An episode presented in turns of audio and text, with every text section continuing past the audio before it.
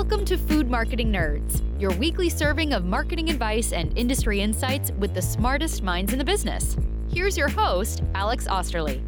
What is up, everybody? We've got a repeat guest back on the show today, Luke Lehman, who's a longtime friend of mine, my old college roommate, and today he's now the business development manager over at E&J Gallo. Luke joined us back in season one to discuss some in-store marketing tips, which I'd strongly recommend if you're interested in learning more about merchandising and influencing purchase decisions at the point of sale. It was one of the most downloaded episodes in the last season, so we invited Luke back on to talk us through the impact that COVID-19 has had on the wine and spirits industry. If you're not already familiar, E&J Gallo is a winery and distributor, and they have a ton of household brand names in their portfolio. Fun fact, they're also the largest exporter of California wines. By the nature of Luke's role, he has a great pulse on consumer behavior when it comes to wine and spirits, and he's tapped into what's selling at both a category and brand level. We'll be covering all of that in today's episode, along with a few of Luke's thoughts around how you can adapt your in store marketing to the current state of socially distanced store layouts. So without further ado, Luke, thanks so much for joining us on the show. Second time. If any longtime listeners have uh, recognized the name, season one, one of our most listened to guests. Thanks for coming back. Yeah, Alex, thanks for having me. Happy to be here. So, what's your story? What was the path that led you to your current role at E&J Gallo? Yeah, so I'll start back college where we met, uh, University of Colorado in Boulder. So, advertising major, recruited by the E&J Gallo Winery, moved to Oklahoma and worked for the Gallo Winery as a sales rep. So, I made the move from Boulder, Colorado to Oklahoma City, Oklahoma. I was there for about year and a half, almost two years, and then was a field sales manager, a distributor here in Arizona, I'm managing a team of about six or seven sales reps, and then promoted there to be the division manager. Then had a team about 30, 35 sales reps uh, with a distributor. We're selling wine and spirits, mostly Gallo, some Brown Forman, and some other suppliers as well. And then came back with the E&J Gallo Winery as the field marketing manager for the state of Arizona. And then now I'm the business development manager so I cover essentially everything that comes into the state of Arizona for the E&J Gallo Winery. Awesome. So you've got a interesting perspective into the wine and spirits industry and how it's performing. In a few sentences, how would you describe the current state of the wine and spirits industry and how it's faring through this pandemic? Um, like many things, chaotic. It's really up and down. So there's, there's some areas that are thriving and some areas that are, are really hurting. So some of them are, are kind of intuitive. So like the on-premise, which is what we call anything that's consumed, you know, on the premises. So restaurants and bars, they're obviously hurting, hurting really bad. Normally on-premise is maybe like 20% of most suppliers and distributors business. And so when 20% of your business goes essentially down to down 75% some of these months, it's hurting that side really bad. But the retail side, for anybody who, who follows wine and spirits, is actually booming because, you know, everyone's at home. So everyone's going to the liquor store, grocery store, so the retail side is, is booming and the on premise side is definitely suffering. So I'm not sure if you could see the big picture net net. Does it seem to be an increase in demand for wine and spirits when you take into account the increase at retail and decrease on premise? Yeah, so it kind of depends what segment, you know, if you're talking about wine or spirits or beer and then what area of the country too. So for me and for the E&J Gallo winery, we're highly indexed in, in retail versus on premise. So the net net for us has been very positive as far as total cases sold and total dollars sold has been extremely positive since we're, we're so strong in the retail side and not as strong in the on premise. So that, that's true for, for a lot of the bigger suppliers like us, but there's a lot of the smaller ones that really rely on, you know, smaller niche placements and, and restaurants and bars that are hurting. So the industry overall, net net, depending on who you talk to, is up. Here in Arizona, for us, it is. But you know, you talk to some people in the beer side of it, and they say you know they're down overall. So it kind of depends on the segment and where you are. But for us, it's, it's been a net net of, of positive for sure. So, have you seen how COVID has impacted people's purchase behaviors in terms of your specific category? What is it that's driving this increased demand? Is it boredom? yeah, boredom. Yeah, not much else to do when you're sitting at home. I think we've all, myself, very guilty of it. Whereas used to not want to have a glass of wine on a Tuesday or a Wednesday when you move from your from your office, the big move of the day into the kitchen. You got to separate it somehow. And for me and for a lot of people, that ends up being a glass of wine or a cocktail. Are there any products in particular that have done surprisingly well? I know the last time we spoke on the podcast, rosé was really blowing up at the time. But any anything that's jumped up ahead in comparison of how other brands are doing? Yeah, there's a bunch of trends obviously going on. So the biggest one, and it's kind of gone in waves too, as we've been in this thing for, you know, seven months now. The big brands are winning. That was the first wave, right? Like in March and April, because everyone wanted like security. Everyone wanted something that was tried and true. They wanted the brands that they knew and could trust in life in general. It seems like people just wanted something that they knew and trust. So our big brands, you know, like Apothic and Barefoot and Amsterdam and some of those brands were exploding and doing extremely well, and they still are. But that was the first wave is that people were buying the tried and true stuff and then buying value also. A lot of people weren't sure about their finances or what was going to happen, so they were buying more value wine in general. And so we still see that, but now I think over the last couple months, the trend has been all of a sudden people are kind of settled in, it feels like. And so people still aren't necessarily going to restaurants as much, but they kind of want to indulge. So we're, we're actually seeing premium wine above $11 grow faster than the value wine under 11 now. And I think it's because people aren't going to restaurants and getting that, you know, $40 bottle of wine, but they want to indulge on something. Or, or even as I was talking about when I, you know, you move from your office to your kitchen is a big move for the day that you want to indulge on something and wine ends up being that. So we're actually seeing premium wine grow even faster now in this kind of second uh, half of COVID so far. Interesting. I wonder if there's a subset of customers who may be realizing that their financial situation isn't impacted as much and they were kind of playing it conservative at the beginning. I don't know. Stimulus checks, people are going and buying nice wine. Yeah, that's true. And, and you figure all the money that people would be going to dinner, you know, say you spend so much money per month or per week going to dinner. If you're not doing that, that's you know income that I think seems to me that people are spending that on you know, eating at home and then buy a nice bottle of wine with dinner. So pre-COVID, were there any interesting trends that you were seeing in the wine and spirits industry that have either continued or have changed since? Yeah, so I mean, while we're talking about premiumization, that, that was definitely happening. Where and we talked about it a little bit in the last podcast, where, where people used to buy maybe a you know three, four, five dollar bottle of wine, start inching up to seven, ten dollar bottle of wine, and people who are buying ten all of a sudden start buying fifteen, and there's been a premiumization trend for sure pre-COVID, and then value became strong for a little bit there, but premiumization now is continuing for sure. Now, you know, second half of COVID. What do you think is behind the premiumization?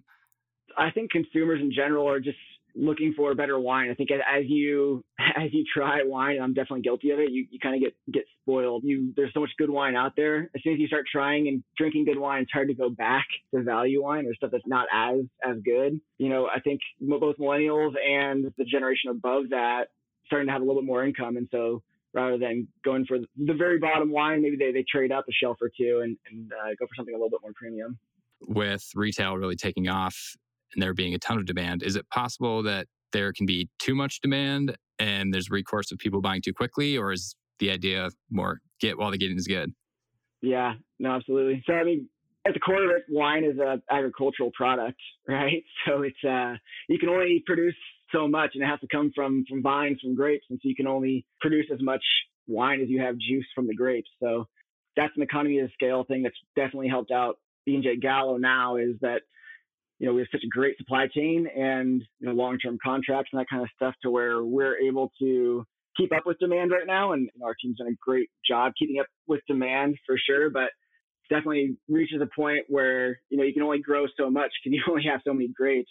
But, you know, our large network has definitely helped us keep up with demand for the most part. There's definitely been some brands and, and SKUs that haven't. So three liter box has, has exploded. People having a glass of wine every afternoon you know, going for a box wine that they don't have to open a whole bottle and drink a whole bottle has been one of the trends we've seen. So, you know, Barefoot three liter boxes is one of our brands that we've had some difficulty keeping up with demand, but we've actually pivoted pretty well on it and, and seems like pretty much everywhere that, that I've seen so far is back in stock on it. I don't know if you have experienced this yet, given it's only been seven months of, I mean, I'm sure there have been periods of increased demand or situations where maybe stock is running low. But have you seen like would a situation like White Claw where supply is lower that impact demand after in any way? And if so, are consumers yeah. more excited about the product or is it something well, we'll see. It's we're going through the exact same thing that the White Claw did with one of our brands, which is High Noon. It's a vodka soda. It's a hard seltzer, but it's made with vodka versus White Claw that's more of a malt base. So we actually have a shortage, pretty bad shortage right now. Any, any high noon drinkers probably know it's been pretty difficult to find And we've actually had an aluminum shortage is the biggest thing. So the same thing that Coors and some of the other beer companies have dealt with, we're dealing with right now with High Noon. So I mean, with White Claw, they were so strong that seems like they came back and their demand was just as strong as they've really built the entire hard seltzer category.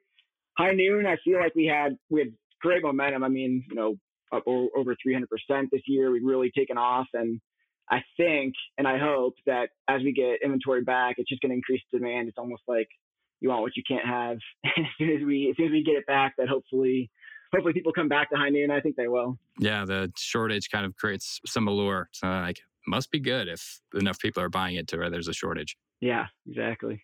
So you mentioned the aluminum shortage. What's going on there? Can you speak more to that? Yeah, I mean it's definitely not my my expertise, but from my understanding, it's the same as as what the beer companies are are facing to where we have the product available to can, but we just don't have the capacity to have the aluminum to actually can it. So I think part of it, you know, this is just my take on it, and certainly not the expert on the supply chain for aluminum, but beer companies usually on-premise sales are like kegs, right? Kegs and even bottles. So you figure you take all of that business or a good portion of that business that you're no longer doing in kegs and people are buying it in grocery stores. And when they're buying in grocery stores, they're buying aluminum more than anything else. So when you see a huge spike in an industry as big as beer and then really us as hard seltzers and canned wines part of it too, that you had a huge boom in, in retail with aluminum cans, you just can't keep up and it takes a long time to keep up with that.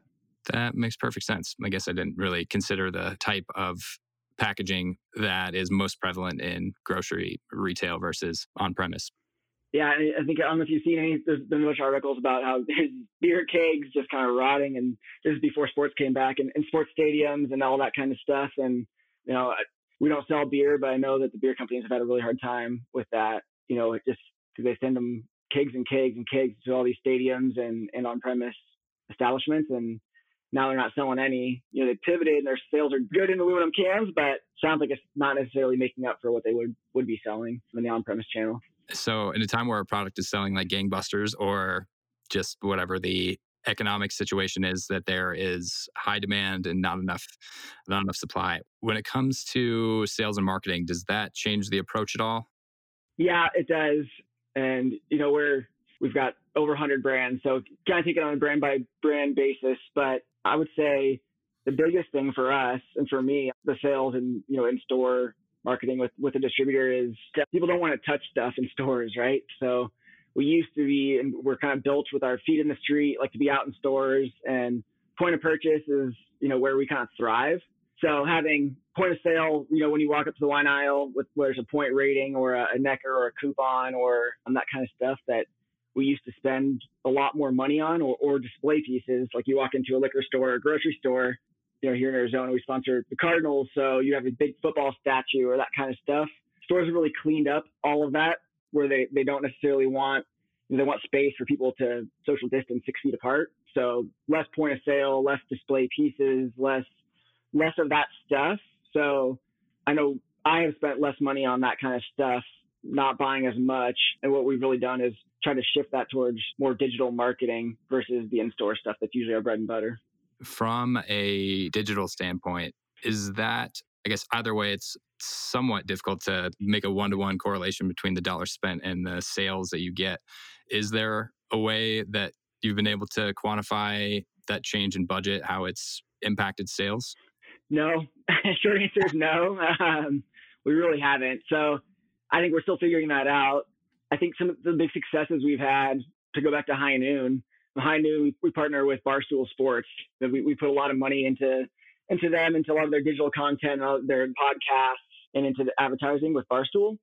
And High Noon took off as soon as we did that. So it's hard to measure exactly was it 100% because of the digital content and Barstool. It seems like it, it was definitely a huge part of it, or just people starting to find out about High Noon it's hard to tell exactly where it came from, but it seems like that was a good spend where, you know, we, we grew, you know, over 300% on high noon and those dollars that we would have spent, you know, in store putting towards those types of partnership and digital has, has been good.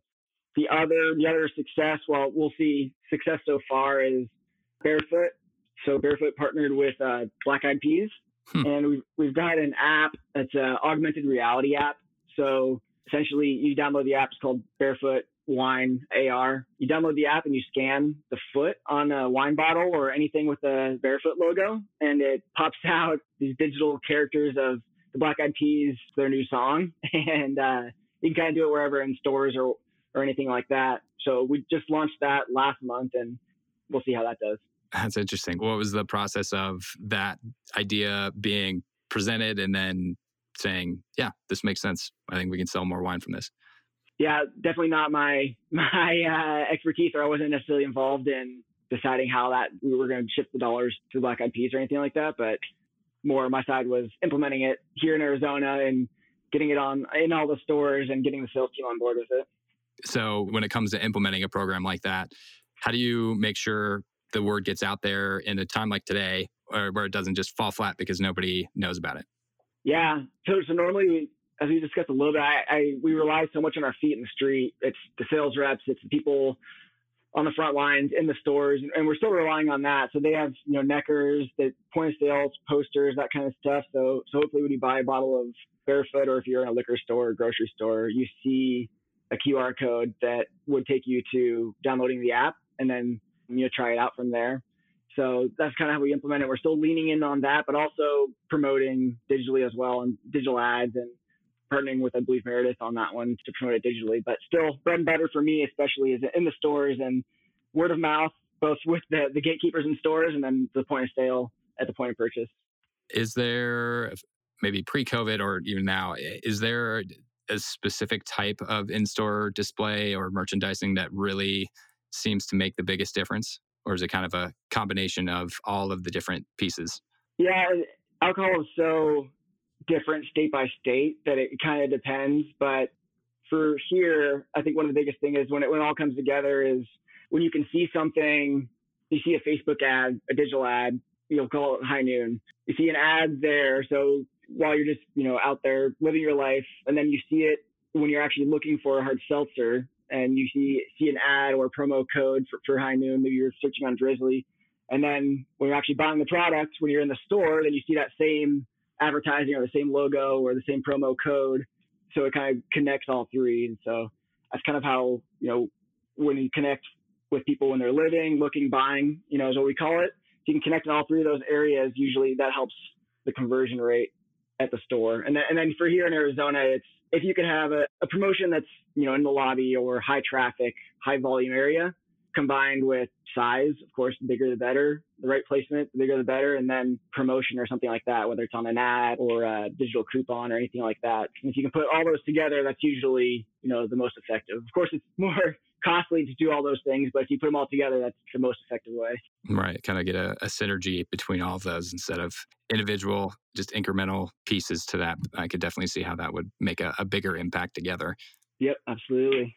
So when it comes to, uh, we were kind of talking about demand or shortage issues earlier, but is there ever a point where it starts to make sense to raise the prices, or is that just a variable that isn't really in consideration when the business that you're in? Yeah, no, absolutely, it does.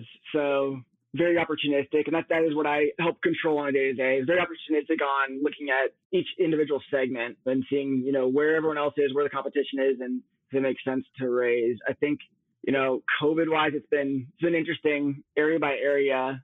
We haven't really raised prices. Most people have lowered, honestly, or held, and we, we've held for the most part. But when there was a frenzy of buying, we put in some more deals for stores, especially independent stores and some of the chains to uh, to buy big when you know March and April when things were going really crazy and they couldn't even keep the shelves full. You're giving them deals, you know, 500 case deals, 1,000 case deal to bring in enough inventory to make sure that the shelves were full. So yeah, it's, it's interesting. It, it's definitely a, I look at it segment by segment. Okay, where's where's sparkling? Where are sparklings versus everyone else? Where's you know, our $10 cabs, Where's our $7 red blends versus everyone else. And if everyone else is, depending on the strategy of that brand, you know, we might take it up. Of course, the higher the price, the higher perceived value. So anytime we can take price up to have a higher perceived value of the brand, that's great. But when you talk about brands like $11 and below, there's a price elasticity there to where people will trade off very quickly on a $7 brand or an $8 brand. So you have to be careful. Like a, a dollar change on from seven to eight bucks could mean you know you lose 20% of your customers It's different at the lower end and at the higher end. It's more loyal and, and a three dollar increase on a forty dollar bottle of wine probably doesn't mean much to a lot of people. But a three dollar increase on a seven dollar bottle of wine is you know you could lose a huge chunk of your sales. I, we've kind of been dancing around this a little bit with promotions and I've talked about it with previous guests, but can you kind of outline the relationship between the brands and the distributors and how how these promotions and incentives to sell, whether it's directly to retail or to consumers, how that relationship really all is intertwined?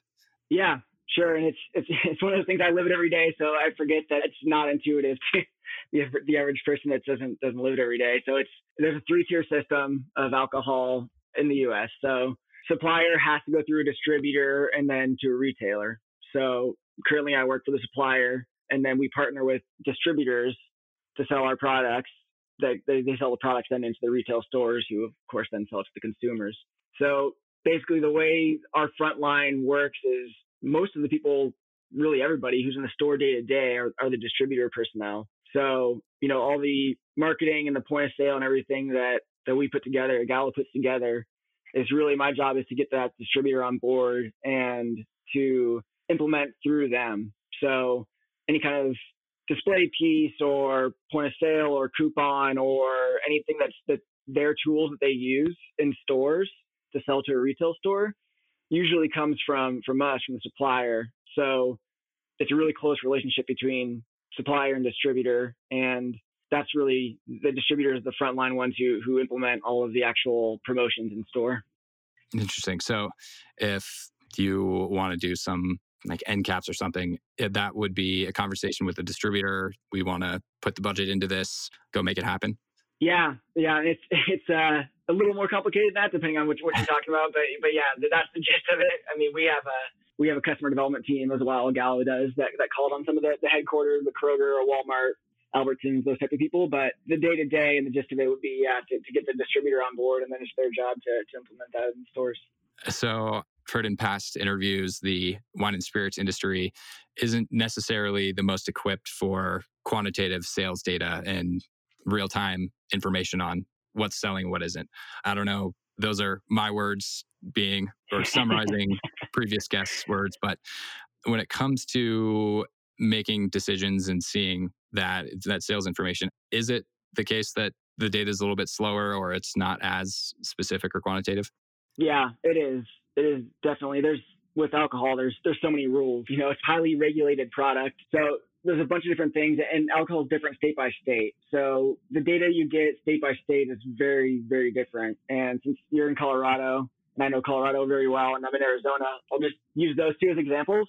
So Colorado is independent driven liquor stores, right? So like when you go to buy a bottle of wine, you go to a, an independent liquor store. There's a few chains. You can, they, they can have five licenses per chain. So their data is extremely minimal as far as we scan data that goes through the, the register. You know, the independents don't keep track of that necessarily, or if they do, they don't want to share it, you know, with, with other suppliers versus Arizona, we have a lot better data. It's not perfect by any means. It's it's extrapolated from you know call it 60% of the market, but we get a lot of the data from the actual scans and the chains that we partner with um, them, IRI or Nielsen, so we can look at trends a lot more clearly than than a state like Colorado can because we'll get actual scans in the, those chain stores so we can look at the trends it's not perfect, but at least gives you at least directional to have an idea of what's increasing, what's decreasing, what's happening with prices, what segments are growing and, and what's not. Yeah, that makes sense. In some states where there's bigger chains with the more centralized data points, you kind of can pool that data more accurately. Yeah, more licenses. So, like the, the good example here would be there's 123 Krogers that sell wine versus in Colorado there's maybe five. Got it. So the more doors eh, with linked data across kind of gives you more data points if they're willing to share. Whereas in other states like Colorado, it's more fragmented and people are less willing to to give that information. Yep. Or it's yep. on a case by case basis. Exactly. Yep. Are there any up and coming brands that people should watch or pay attention to? Something that you're particularly yeah. excited about, aside from High Noon? I touched on High Noon already, which would be the one that's the biggest. I think. I mean, we're excited about a lot of different brands, but I think if you talk to just about anybody from Gallo, it's High Noon has the has the potential. You look at hard seltzers and what White Claw and Truly have done. And we're a little bit different, a little bit more premium of a product and a little bit different, but High Noon for sure is the one that's uh, super exciting, that's really taken off and so much that we have a shortage. And when it comes back, hopefully, hopefully it comes back just as strong. But we have uh, a number of other premium, super premium wines that are doing really well right now and primed to take off. J Vineyards for sure is one of them here in Arizona, and then Orin Swift would be the other one that I think is taken off here and pretty much everywhere. So, if you could go back and give yourself a piece of advice as you were just starting your career, what would it be? I think one of the biggest things to go back at the beginning of my career was that I was a little tentative. And I think people who are coming in, you know, as, as sales reps and early in their career, are a little tentative to to speak their ideas, speak their mind. It, it kind of has this idea of like, you know, Gallo is such a great system and everything is just it, it's really figured out well for you. Need, you just need to follow the system, which is kind of true, but at the same time, some of the best ideas come from the frontline workers, you know, from sales reps, from the field sales managers. So I think the, the advice I would give to myself and anybody who's starting off their career there would would be that you know voice your opinion and, and throw your ideas out there. Just because you are just starting your career doesn't mean that those aren't the best ideas. And Gallo certainly does a good job of of listening to those ideas and implementing them. And you know I think a lot of other companies do too. But don't be afraid to, to voice those those ideas or, don't think that you need all the information or all the experience to to voice those types of ideas and opinions because truly if you're a frontline worker you're the one touching the product every day those ideas are usually the best ones and usually the ones that we look to implement right and from a management perspective it's how do you create an environment where or enable people to feel confident to voice those ideas? Yeah i think a lot of it comes from confidence. You build you can build a team's confidence and build somebody's confidence by uh, we always say you know it's never no but it's yes and. So like if they come out with an idea and you don't think it's the best it's we try not to shut it down right away. It's yes and or yes or that type of mentality to where you don't just shut ideas down right away. You try to keep an open mind to any ideas that come up. Any books, marketing books, or business books, or industry publications that you would recommend from recent consumption? Wine Folly has been really good. That I've actually been throwing a lot of people their way. They do a really good job. They have everything from like the basics of people who just the average person just wants to get into wine, but it's very daunting to get into. And they have everything from the basics of like here's a one sheeter, what you need to know before you go to a wine party, up to the intricate regions of France and all the different areas. And it, it gets very in depth if you want to go very in depth, but it also has a lot of uh, very basic stuff that I would definitely direct people towards Wine Folly. Are there any particular regions or wine regions that are increasing in demand beyond what you might expect? Or is it more uh, the trend toward premiumization in general? Yeah, I think the, the general trend towards premiumization is big honestly, and most people know it, but Napa continues to take off. I mean, it's, it's already well known, but it's the one AVA, which is the American Viticultural Cultural Area in the U.S. that that everyone knows. If you say Napa, automatically means quality, and I think it's as big as it is, it continues to take off. Paso Robles is also another one that's I think people are really starting to actually search out in stores which is further down Southern California. But that's another region that I feel like people are, are really actually catching on to. So, Luke, if people want to go and learn about more about you or what Gallo has coming up, where would be the best place for them to go check that out? Well, the best place to find everything would just be gallo.com, where you can find all of our portfolio, careers, press, all that kind of stuff. That'd be the number one place to go. And then we talked about it a lot today, but High Noon as well is highnoon.com is another great website where you want, if you want to check out what we're doing with that brand. Awesome. Well, appreciate your time. Glad to have you back on for a second time, and always interesting to get your perspective on on the industry. Thanks, Alex. Appreciate it. If you enjoyed the episode, subscribe wherever you get your podcast for free and easy access to some great upcoming interviews. And if you like these interviews around specific categories within the industry, let us know. Drop me a note via email at alex at foodmarketingnerds.com. We love getting your messages and promise we read every single one. Thank you again for tuning in, and we will catch you all next week. Food Marketing Nerds is a production of Blue Bear Creative. For interview transcripts and other downloadable resources, head to foodmarketingnerds.com.